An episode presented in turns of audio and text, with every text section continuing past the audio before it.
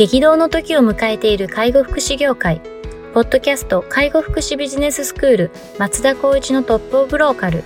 大手外資系アパレル会社のトップセールスマンから介護福祉事業経営者に転身した松田光一が、これからの介護福祉経営に求められるものについてお伝えしていきます。既存事業がうまくいかなくなってきた、今後の事業展開が不安などのお悩みを抱えている経営者の方、異業種から介護福祉業界への参入を考えている経営者の方、これからどんどん事業を拡大していこうと考えている経営者の方など、介護福祉ビジネスの入門から応用まで様々なステージの方に楽しんでいただける番組です。こんにちは、ナビゲーターの松本真嗣です。ポッドキャスト介護福祉ビジネススクール松田光一のトップオブローカル。トップオブローカルとは、介護福祉業において地域に密着し、地域に愛されることで地域のナンバーワンになることです。松田さん、本日よろしくお願いします。よろしくお願いします、はい、今日も行きたいと思います。今日はですね、えっと、お便りというか質問いただいておりますので、えっと、取り上げたいと思います、はいはいえー、いきます。こんにちは、田村と申します。訪問看護ステーションをに事業所を経営しております、えー。働くスタッフがより成長できるように人事制度を導入しようと考えています。うん、これまでは特に人事制度がありませんでした、えーと。訪問看護にとってどのような人事制度が良いでしょうか。アドバイスいただけるとありがたいです。よろしくお願いします。うん、というような内容ですが、まさに我々にとってはタイムリーな内容ですけど。そうですね。はい。まあ、結論絶対に評価制度はあった方がいいですよねって話なんですけど、訪問看護にとってどのような形になると、まず看護師のサービスでいくとラダーっていうような評価制度があるので、うん、そこをもう踏まえてそれを使っていくか、独自のまあ会社としての制度を使うか、この二軸がまず最初の論点になるかなとは思っています。なので評価ってなると、まずは多分ここに事業所もあるので、会社としての法人の理念とか指針とかある前提で話をしちゃいますけど、そこの中でその法人としての評価するような文言をそれぞれ作ってもらった上で、ラダーと踏まえて両方とも使う場合もあるだろうし、片方で使う場合もあるしっていうようなところが、まずは考える部分かなとは思いますけど、松本さんはいかがでしょうか。そうですね。まあ、ラダーで言えば、まさに、あの、訪問看護のラダーっていうのも出てるので、うん、看護協会かな、どっか覚えてないですけど、まあ、インターネットで調べていただければ、多分参考にできるようなものが出てきますというとこ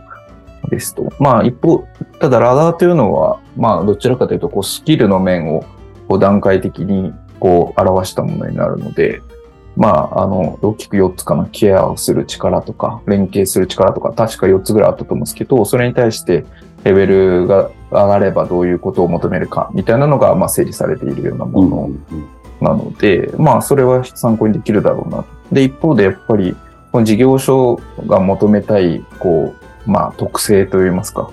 行動特性みたいなところっていうのは、その事業所ならではのものっていうのがあると思うんで、まあ、それを評価に入れるということであれば、まあ、その評価項目を作ってあげるっていうことなのかなとは思いますけれども、ね。うんうん、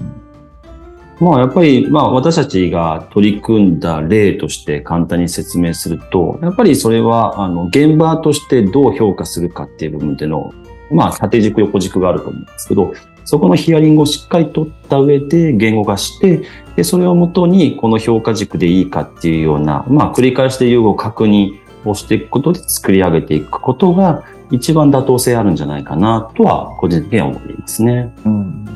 そうですね。まあ、そのどんな人が活躍してますかみたいなところとかっていうのは、うん、まあ割としっかりとあの言語化できるといいかなと思っていて、なんかこの訪問看護ステーションの訪問看護師として求められるその特性みたいなものと、まあ、例えば病棟の急性期で働くような看護師さんに求められる特性ってやっぱり似て非なるものだと思うので、まあ、訪問看護として必要な特性っていうのを、まあ、しっかりこう言語化する、うん、でそれがどれだけできてるかによって、まあ、評価をしていくっていうのが、まあ、より現場にフィットするんじゃないかなっていう感覚はありますけどね。うんうんうん、そうですね。やっぱり訪問看護というか、まあ、看護師という特性ですよね。いわゆるどのような経歴を持っているかとか、どのようなキャリアがあるかによって、やっぱ特性様々だと思います。それをやっぱりこうチームで束ねるってなると、ある程度のガイドライン、評価制度がないと、やっぱチームの結束だったりとか、まあ、それこそ収支、収益っていうのは取れないと思うので、ここに着手する部分に関しては、やっぱり事業所を経営している以上は、やるべきことかなとは思いますね。うんうんうん、あとはあれですね、まあその評価の中でいくと、まあその訪問件数だったりでインセンティブ入れるかだとか、うんうん、まあいろんな、そのより訪問、訪問、なんていうんでしょう、訪問した方が、まあ、評価をするっていうことにするのかとか、まあいろんな考え方あると思いますけど、インセンティブ入れてるところもあれば入れてないところもありますし、うんうん、あとはまあ一件あたりの質みたいなところでいくと、まあその新規の相談の件数がどれぐらいなのかみたいなこととか、うんうんうんうん、まあそういうことも含めて、まあそういう定量評価もまあ評価制度に盛り込んであげれると、うんうん、まあより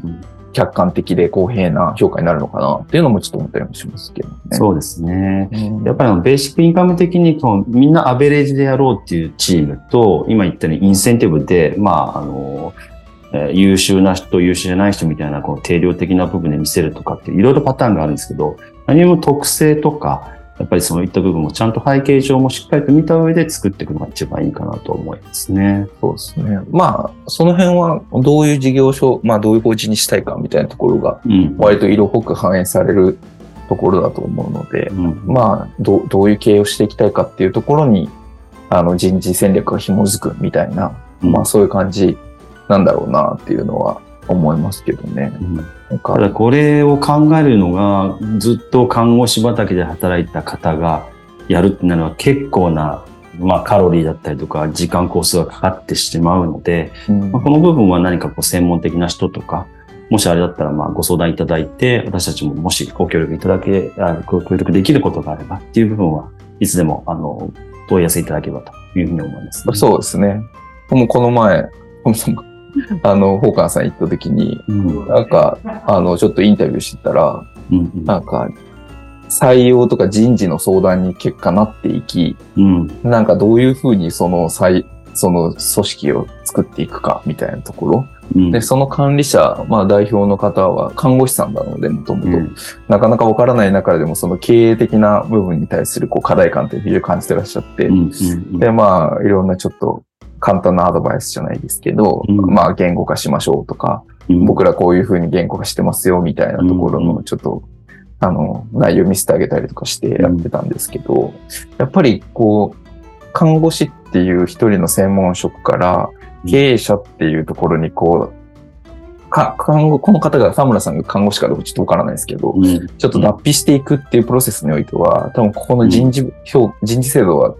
あの絶対に避けて通れないところだと思うので、そうですね。うんあのよくあるパターンだと、まあ、そういった仮に看護師の方がイコール経営者だとした場合に外部の、まあ、コンサルティングを置いて人事評価作っちゃうと結構乖離しちゃう部分ってあったりするんですよね。うん、で私たちみたいにそういった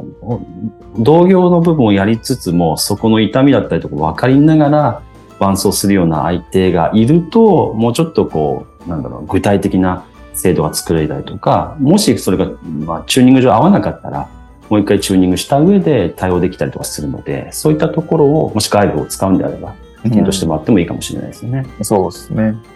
まあ、人事ってどの世界にもあることなので、まあ、そういうこと製造業の人事やってたような人が、うん、まあ、訪問看護に来ても、なかなかその現場の感じって理解できなかったりとかってのもあると思うんですけど、うんまあ、我々であれば、もうまさに訪問看護の人事とか作ってるような状況でもあるので、人事制ですね。うん、まあ、その辺も、まあ、もしかしたら、あの、アドバイスだったりとか、サポートができる範疇なのかなともちょっと思いながら、話聞いてましたけど。そうですね。まあ、まずはもう軽くこういった形でご相談いただいて、あの、ポッドキャストであの話題にさせていただきたいすれば、もしかしたらヒントが得られるかもしれないですよね。そうですね。あとはそうですね。と、とは言ってもに事業所だとやっぱりまだまだ月次多分せんまんいくかいかないかっていうようなうまくいっているところでもなところな感じもするので、まあそんなに大きなあまあ人数だったりとかも規模的にもまだまだこれからっていうところもあると思うので、そういうところであまりにこう、あ、なんていうんでしょう、硬直的な人事制度作っちゃうと、うんうん、結構運用が大変だったりもするので、うん、まあその辺のこのある種鉛筆なめなめするようなこの余白を残す、いかに残すかみたいなところも、うんうんうん、まあ実は重要なのかなと思ったりもちょっとしたりとかするんで、まあその辺の感じですねは、あの、もしかしたらこうやってみないとわからんみたいなところはあるのかなともちょっと思ったりもしますけどね、うん、そうですね。まず訪問看護は特にだと思うんですけど、やっぱ採用も難しいですし、その次には採用しても定着させなきゃいけない、うん、で定着した人もやっぱり育成していかないと、やっぱりそういった二次業所での収益を上げれるってこともなかなか難しいので、うんうん、そういった部分が一括して管理できるとなると、やっぱこういったガイドライン的な評価制度はあることは前提としてはいいでしょうね。うんうん、わ